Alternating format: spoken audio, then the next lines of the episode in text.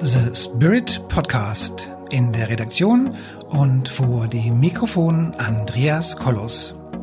Wie Sie den Spirit in Ihr Leben holen können, das erfahren Sie hier im Podcast.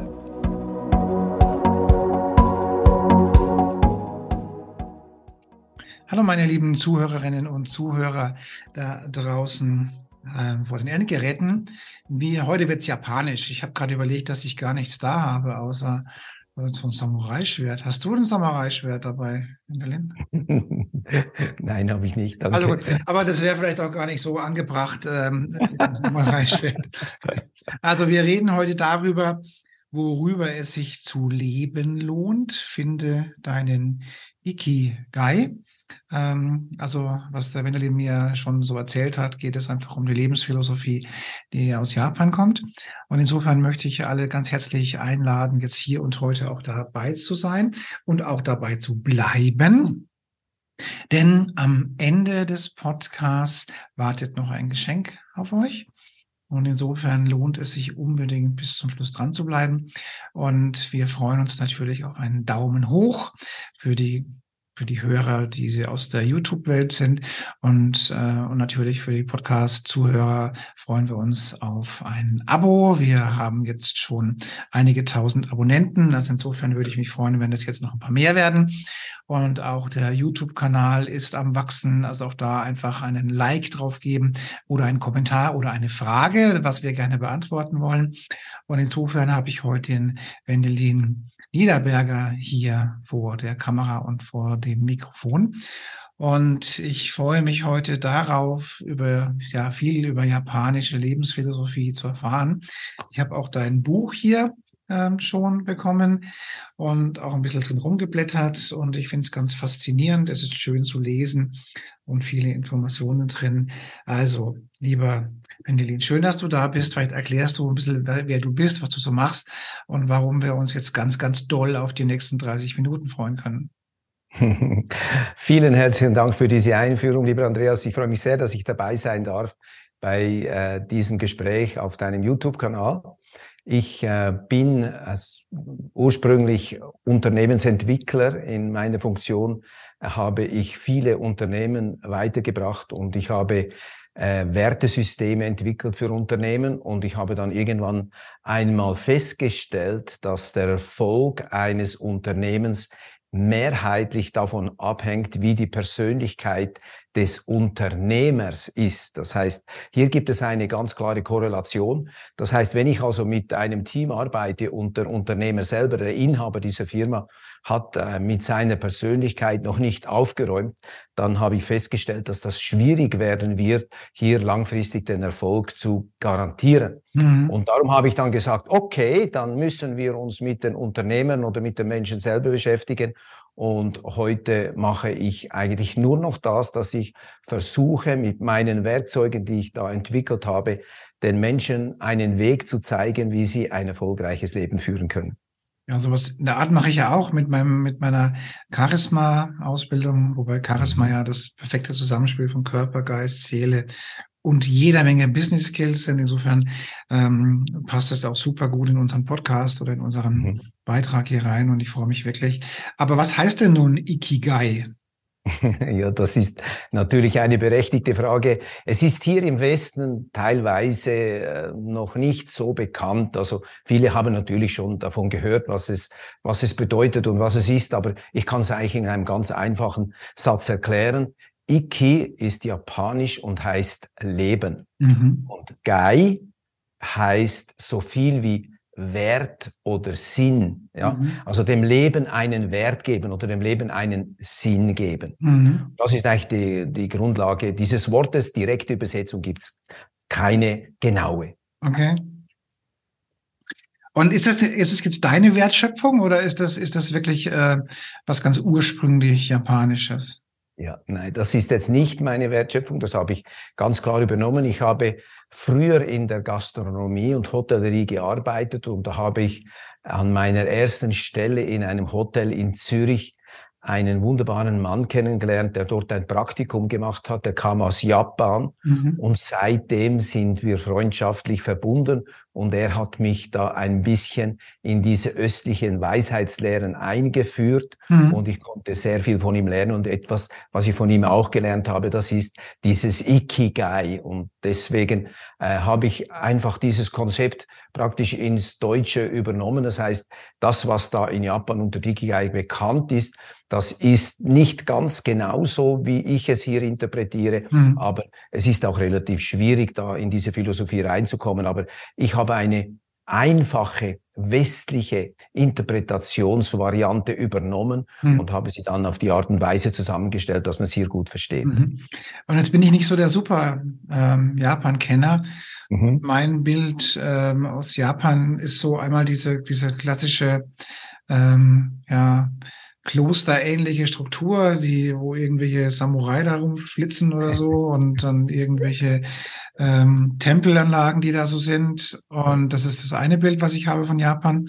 Und mhm. auf das andere, andere Bild ist dann lauter fleißige Ameisen, die arbeiten, bis sie umfallen. Und jetzt frage ich mich, äh, welches meiner Weltanschauungen, was Japan anbetrifft, ist denn jetzt die, die wohl am meisten verbreitet ist?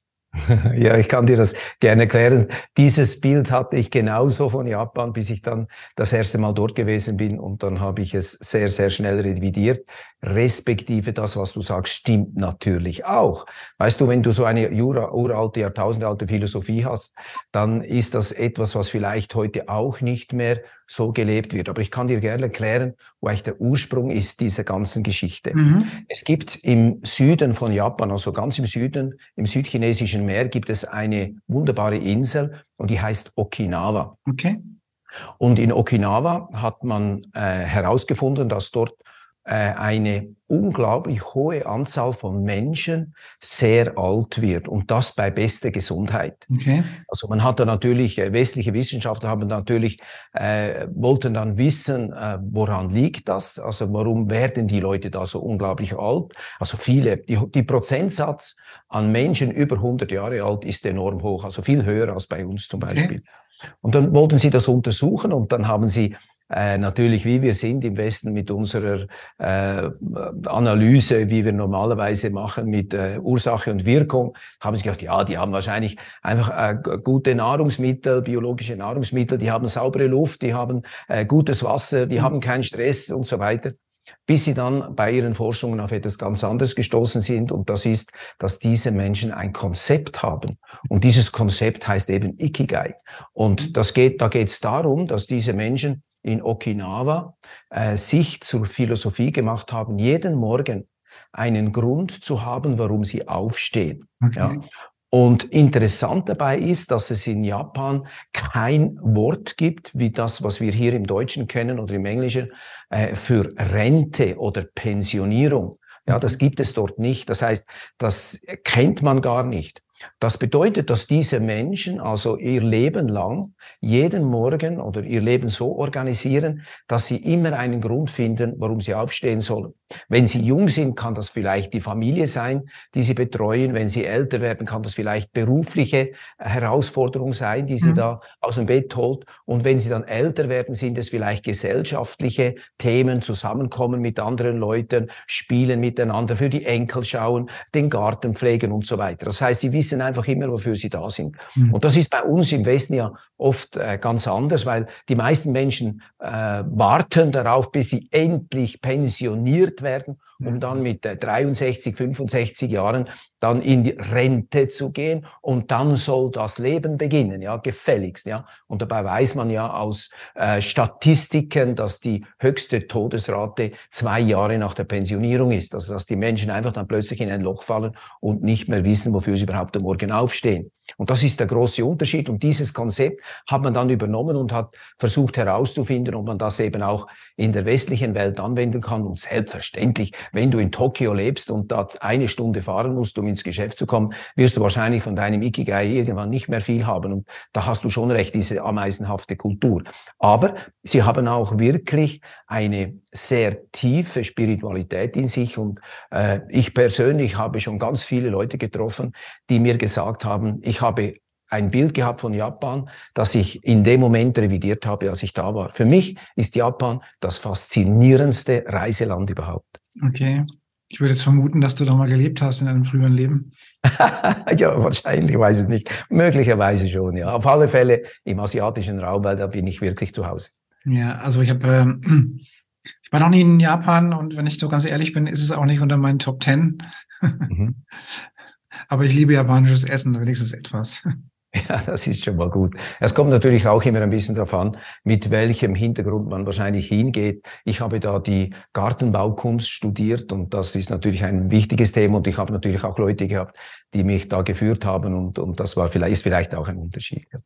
Mhm, ja, und ähm, wie motiviert man sich denn dann morgens, um aufzustehen? Oder, oder, oder gibt es ein gewisses Ritual? Oder macht man sich abends ja, genau. Gedanken, warum man morgens aufsteht? Oder wie? Ja, genau. Also das Erste, das Erste, was da natürlich dazugehört, um dieses Konzept äh, wirklich zu verstehen, ist eine andere Weltanschauung, als wir hier im Westen haben.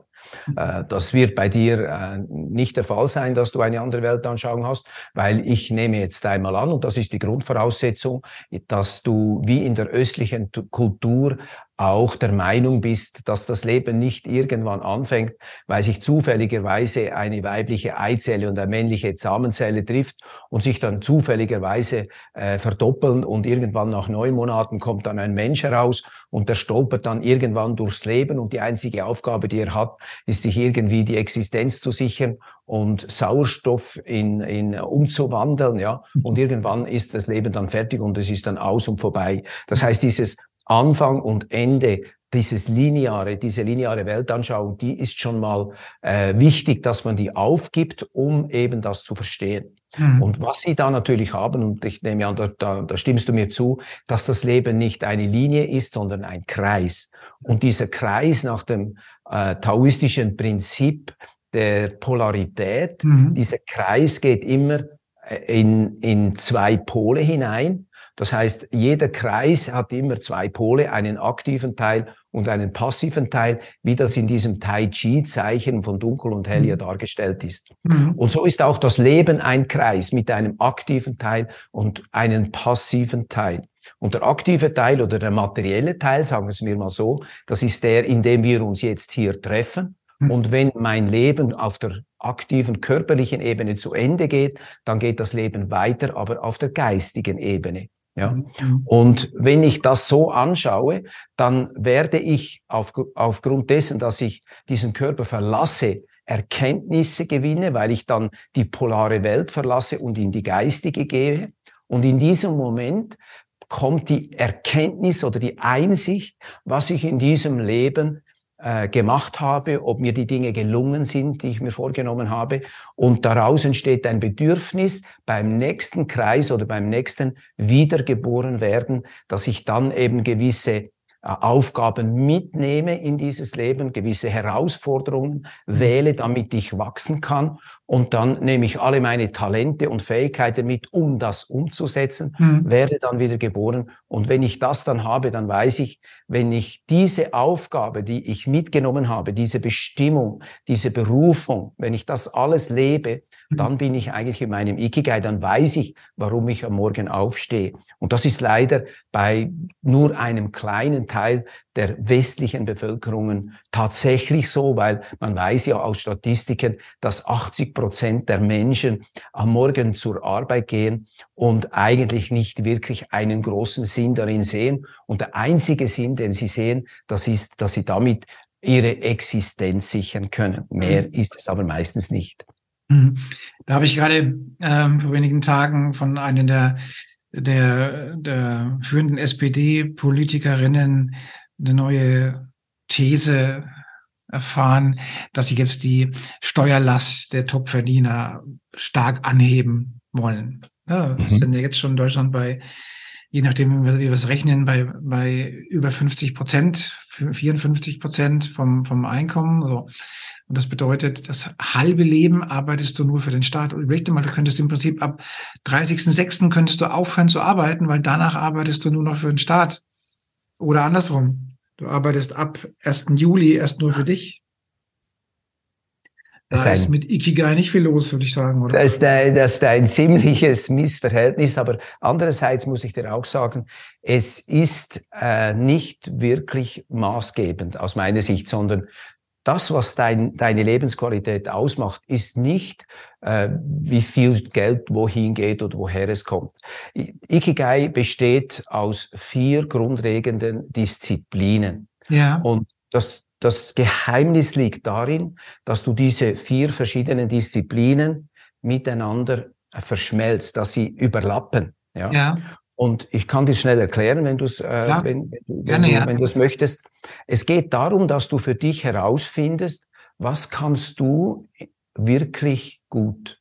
Das heißt also, das ist das erste Thema. Worin bist du wirklich gut? Mhm. So, und da haben wir schon den ersten, ersten großen Fehler in unserem System, nämlich, dass wir in der Kindheit beeinflusst werden von unseren Eltern darüber, was wir tun und lassen sollten. Ja. Wenn ich zum Beispiel in einem Handwerkerfamilie aufgewachsen bin, dann hat Handwerk eine hohe Bedeutung. Ja. Wenn ich auf einem Bauernhof aufgewachsen bin, dann hat das eine große Bedeutung. Wenn ich in einem Ingenieurfamilie aufgewachsen bin, dann hat das eine große Bedeutung. Und davon werde ich bereits beeinflusst. Wenn ich dann in die Schule komme, hm. da hat man am Anfang noch ein bisschen eine breite Palette mit, mit Singen, Malen, Tanzen und so weiter, zusammen sein, spielen, ja. Aber später kommt dann, wird das immer enger und am Schluss ist es eigentlich mehr oder weniger nur noch Mathe und Deutsch. Und wenn du in die Universität gehst, musst du dich für ein Thema entscheiden. Und das ist dann der Rest, der bleibt. Mhm. Und hier haben wir das Problem, dass nur diejenigen Fähigkeiten, die wir meinen, wir können sie für unsere Existenzsicherung brauchen, gefördert werden. Aber wie ist das zum Beispiel, wie jetzt bei dir?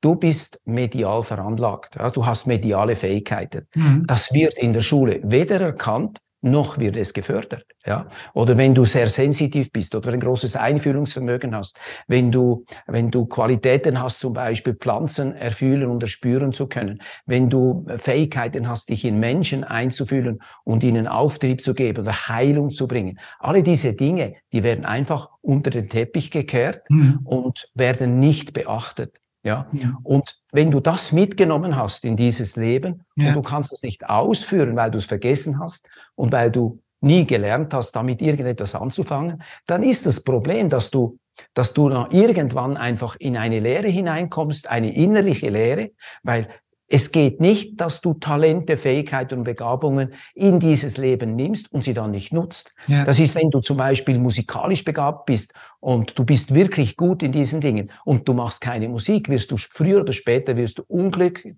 unglücklich oder du hast das Gefühl, mir fehlt einfach irgendetwas. Ja, ich habe da eine Lehre. Und darum ist es wichtig, wieder herauszufinden, wieder zu, zu, zu suchen nach dem, worin man wirklich gut ist.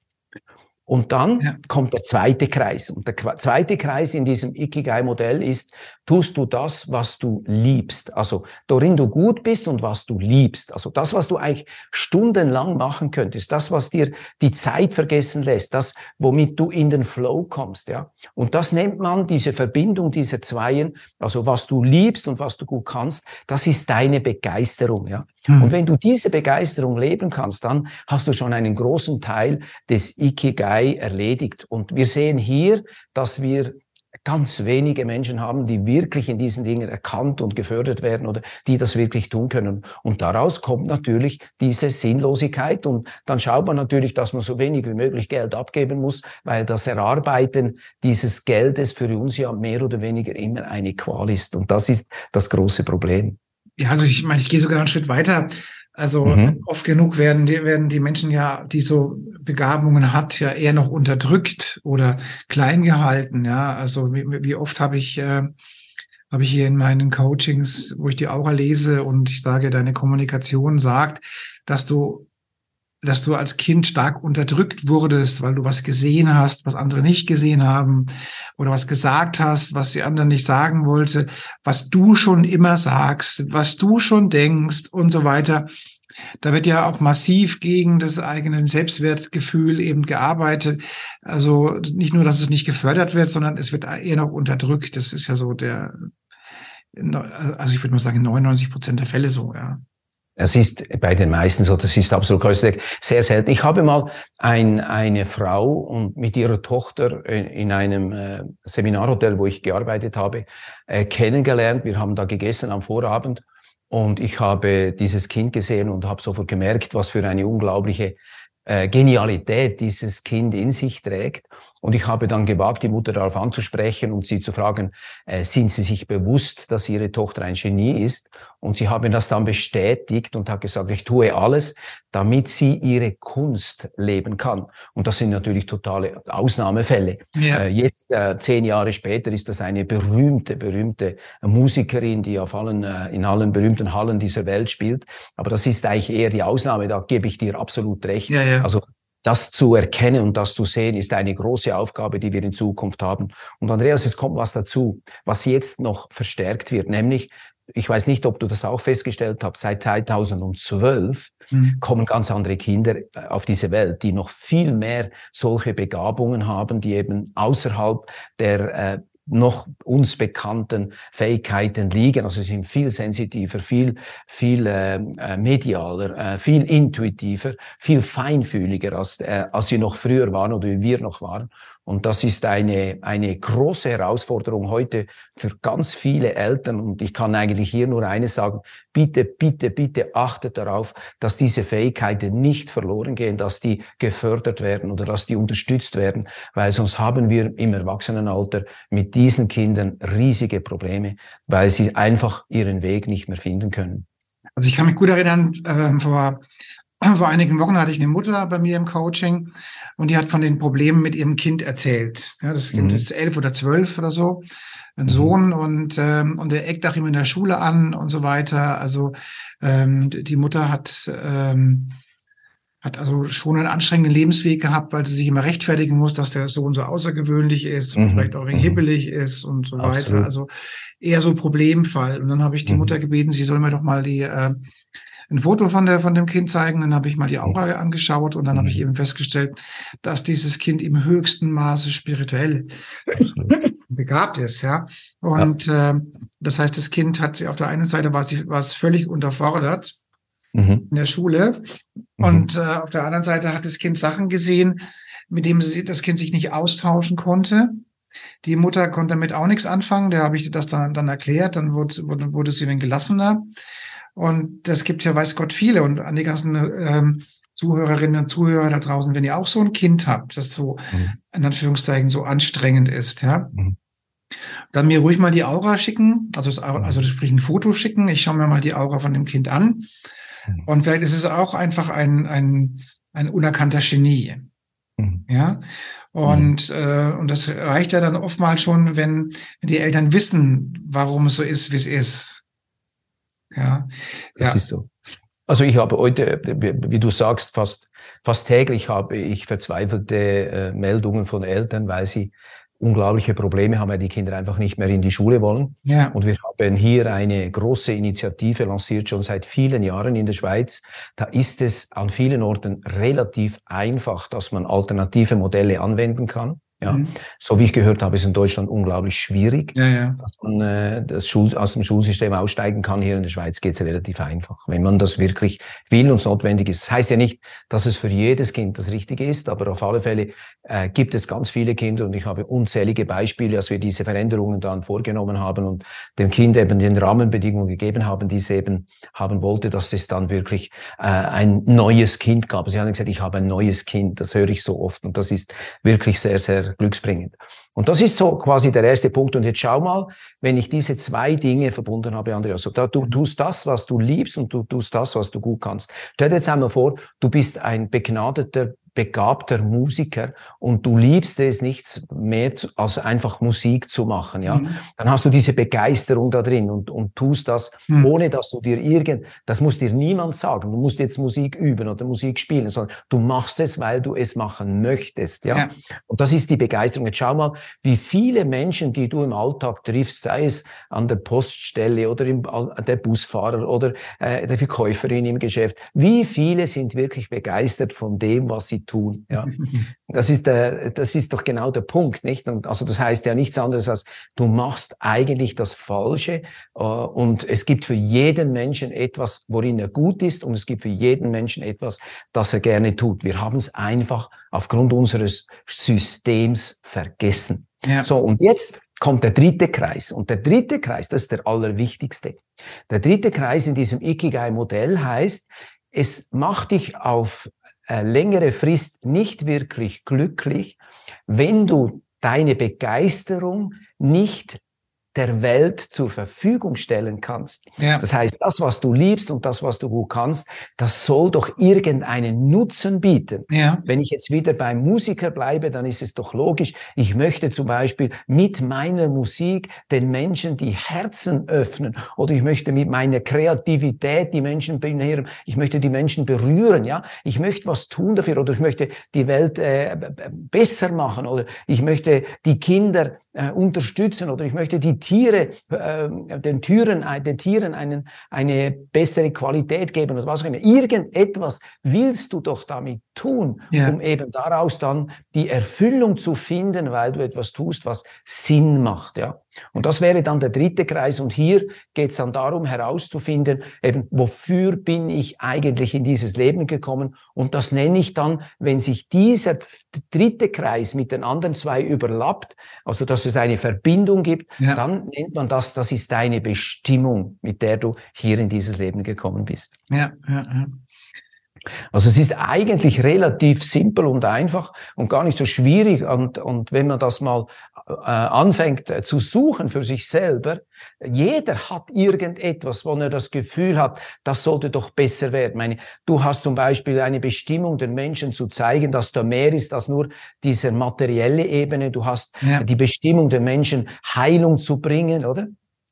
Ja, ja, also meine Bestimmung ist, ähm, sagen wir mal, ich, ich möchte, dass, dass die Menschen wieder lernen, dass die, dass die Spiritualität fester Bestandteil des Lebens ist. Und zwar in einem Spiel, einer spielerischen Leichtigkeit. Das ist, was meine, also quasi, also dass, dass die Spiritualität oder die Energiearbeit oder alles, was damit direkt und indirekt zusammen hängt, so ins Leben einzubinden zum Wohle der Menschen. Also dass ich quasi, sag mal, es ist nichts, also Spiritualität ist, ist, ist kein, ist kein Hobby, ja, wo man Freitagnachmittag zum Volkshochschulkurs geht oder so, ja, sondern oder einmal in der Woche oder am Tag ähm, auf einem Bein irgendwie um, umsingt oder so oder den ganzen Tag vor der Wand sitzt und äh, denkt, man, man muss innerlich ruhig werden. Nein, Spiritualität beginnt damit, dass ich, dass ich in den, an den Kühlschrank gehe und da irgendwas raushole und den Deckel aufmache und schon spüre, ob das noch verfall, schon noch gut ist oder schon verfallen ist. Ja, mhm. also unabhängig von dem Verfallsdatum, sondern ich muss, ich spüre das. Alle, alle Sinne ähm, fokussieren sich auf, auf den Inhalt und riechen, schmecken, sehen. Mhm. Achtsamkeit, Verständnis, ist es noch gut oder ist es nicht gut? Ja? Du kannst auch das Pendel dazu nehmen und kannst es fragen. Ja, aber, aber so, das ist damit gemeint. Oder dass man, dass man, ähm, wenn man mal mit, mit frohem Herzen kocht und dass man die Energie ins Essen reingibt, sowas, ja. Oder dass, dass eine, eine, eine gesunde, hohe Schwingung dafür sorgt, dass man eben nicht so oft krank wird. Oder dass die Selbstheilungskräfte eben besser helfen. Und und dass die Wünsche ans Universum klappen. Und das, also nicht im Sinne jetzt Bom, Om und Meditation, sondern nein, all the time. Das, das ist meine ist genau Aufgabe. Der Punkt. Das ist genau der Punkt. Du sagst es aber dazu, um diese Bestimmung zu leben. Also das, was du da sagst, was deine Bestimmung ist, das heißt, das gibt dir die Erfüllung. Wenn du das nur in deinem stillen Kämmerlein machen würdest, weißt du? Ja. Also, also erstens einmal brauchst du diese Begabungen und Fähigkeiten dazu, ja. sonst würde es nicht gehen. Zweitens musst du das lieben, so etwas zu tun. Und erst wenn du das den Menschen zur Verfügung stellen kannst und einen Sinn darin siehst, wofür du diese Begabungen brauchst, ja. dann wirst du wahrscheinlich auch die Erfüllung finden. Und dann kommt der vierte Kreis bei diesem Ikigai-Modell, das überlappen soll. Und das ist der Punkt, wie sieht es aus? Kannst du jetzt damit, was du der Welt zur Verfügung stellst, mhm. kannst du daraus deine Existenz sichern. Mhm. Und das ist der Punkt, von dem haben die meisten Menschen am meisten Angst, ja. obwohl es eigentlich, wenn du so weit bist, der leichteste ist. Ja. Ja, weil solange es eben Menschen gibt, die Probleme haben, wie die Mutter, die du jetzt erzählst hast, solange es Probleme gibt und du hast eine Lösung hm. für diese Probleme, sind die Menschen immer bereit, dir dadurch deine Existenz, damit deine Existenz zu sichern. Ja. Also es ist eigentlich in sich sowas von logisch. Ja. Und dann hast du alle diese vier Kreise miteinander verbunden, alle vier überlappen sich und in der Mitte gibt es einen Kernpunkt Und dieser Kernpunkt in der Mitte, das nennt man dann eben, jetzt lebst du dein Ikigai. Dann hast du das gefunden, was dich am Morgen aus dem Bett zieht, womit du gerne aufstehst, wo du dich darauf freust, dass du das machen kannst, dass dir einen Sinn gibt. Und dann gibt es einen weiteren Aspekt. Du hast es vorher angetönt. Das mit der Krankheit, das mit der fehlenden Energie, das mit dem Burnout.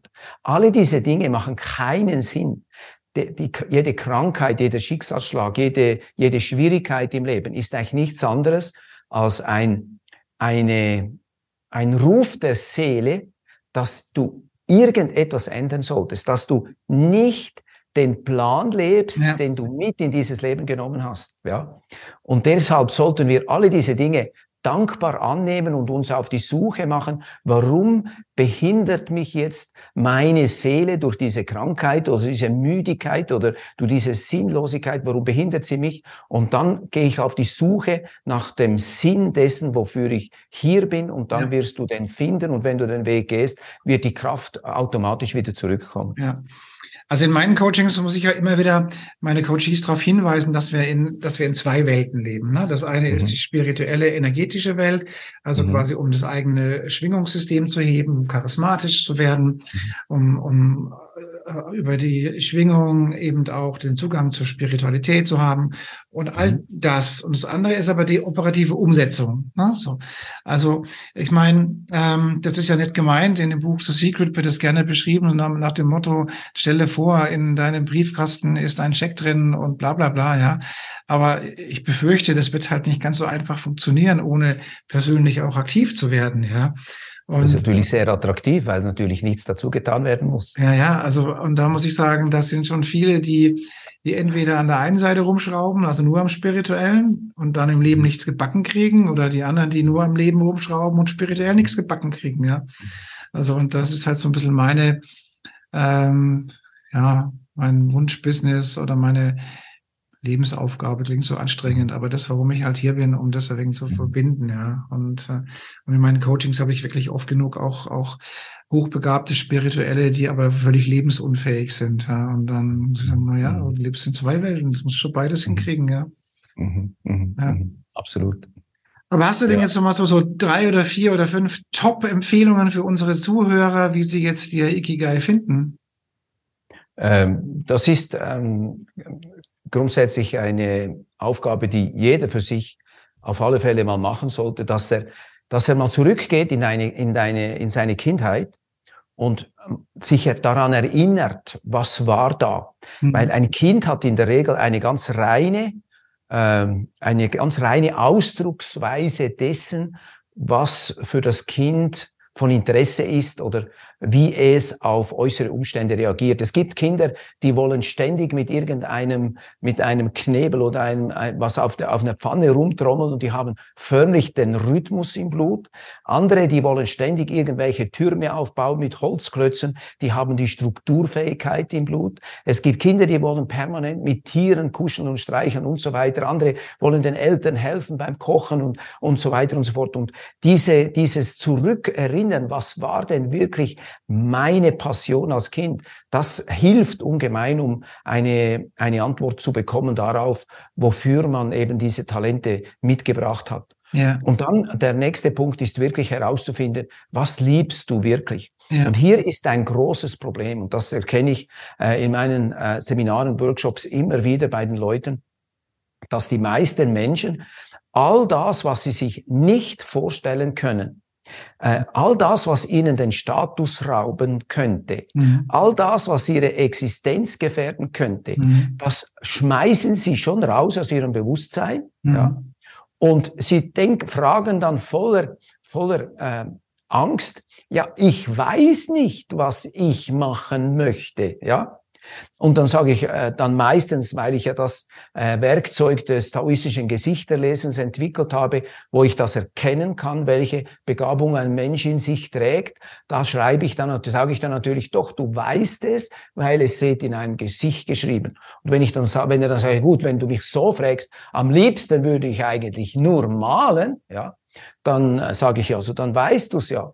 Und dann würde mir natürlich der nächste Satz sofort an den Kopf geworfen werden und der heißt, ja, aber wovon soll ich denn leben? Ja. Mhm. Und das ist genau der Punkt, dass die meisten eben lieber den Status behalten, weil sie irgendeine gute Position haben, als eben ihre intuitiven Fähigkeiten einzusetzen. Und das ist natürlich ein großer Hemmschuh für die meisten. Also diese Enge dieser Angst und sich da rauszubewegen, das ist eben der Punkt. Und da kann einem Ikigai äh, unglaublich helfen. Mhm. Der zweite Punkt ist derjenige, oder der dritte Punkt, sage ich mal, ist derjenige, dass man anfängt, seine äh, Blockaden und seine äh, tiefliegenden, unbewussten Prägungen und Ängste aufzulösen. Das ist ein wichtiger Teil, weil solange diese Blockaden, solange diese Glaubenssätze, die limitierenden Glaubenssätze da vorhanden sind, ja, wie zum Beispiel, ja, diese Ausbildung, das kann ich mir nicht leisten, ja, oder die kann man nicht bezahlen, und jeder nickt dann und stimmt dir zu.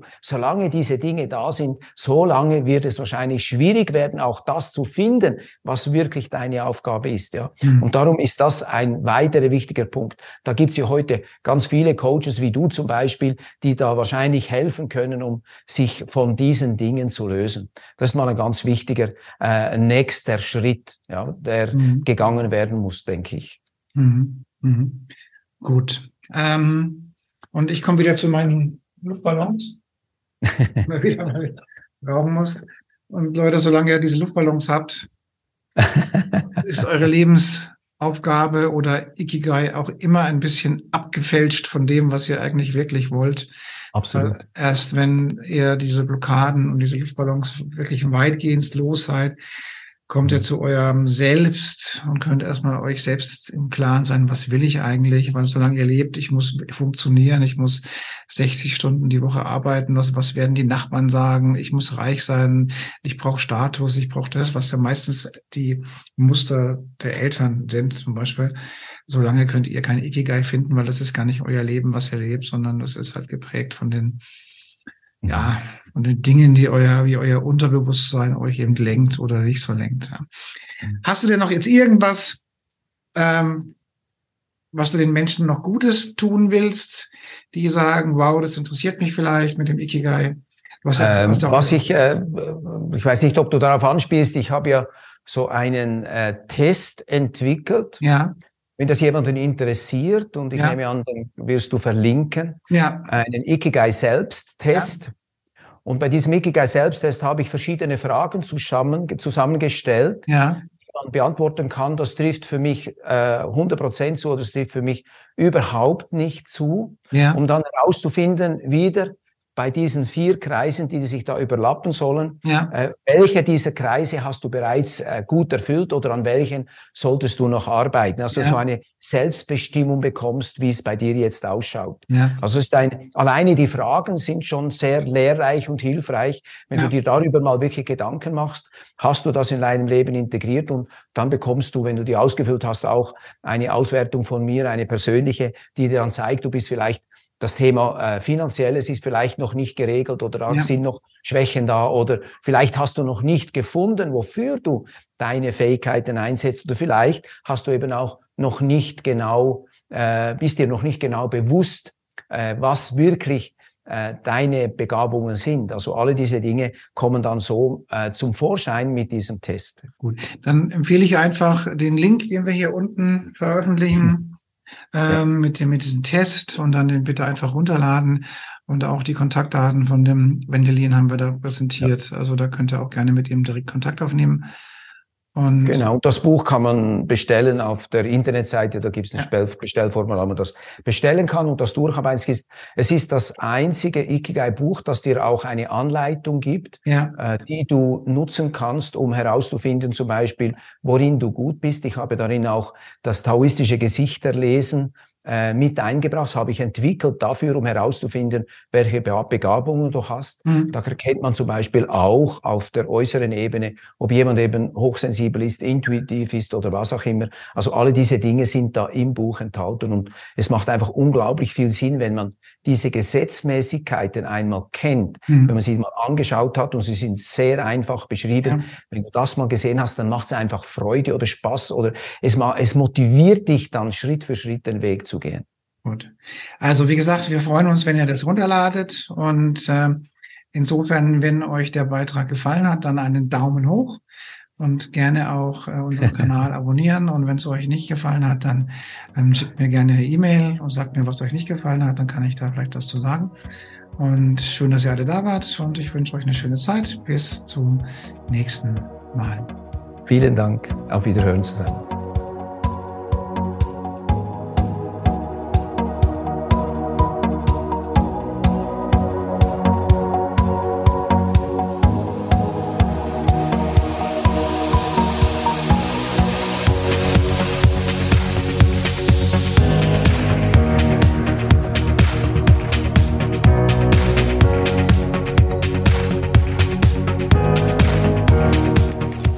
Liebe Zuhörerinnen und liebe Zuhörer da draußen an den Endgeräten, ich hoffe, Ihnen hat der Beitrag gut gefallen und wir würden uns freuen, wenn Sie unseren Podcast abonnieren würden. Wir würden uns außerdem freuen, wenn Sie unseren Podcast an Ihre Freunde, Bekannte und an Ihre Familie weiterempfehlen. Und freuen Sie sich schon auf den nächsten Beitrag, immer freitags für Sie online. Das war Ihr Andreas Kollos hier in der Redaktion und vor dem Mikrofon. Ihnen und Ihren Lieben eine schöne Zeit. Bis zum nächsten Podcast.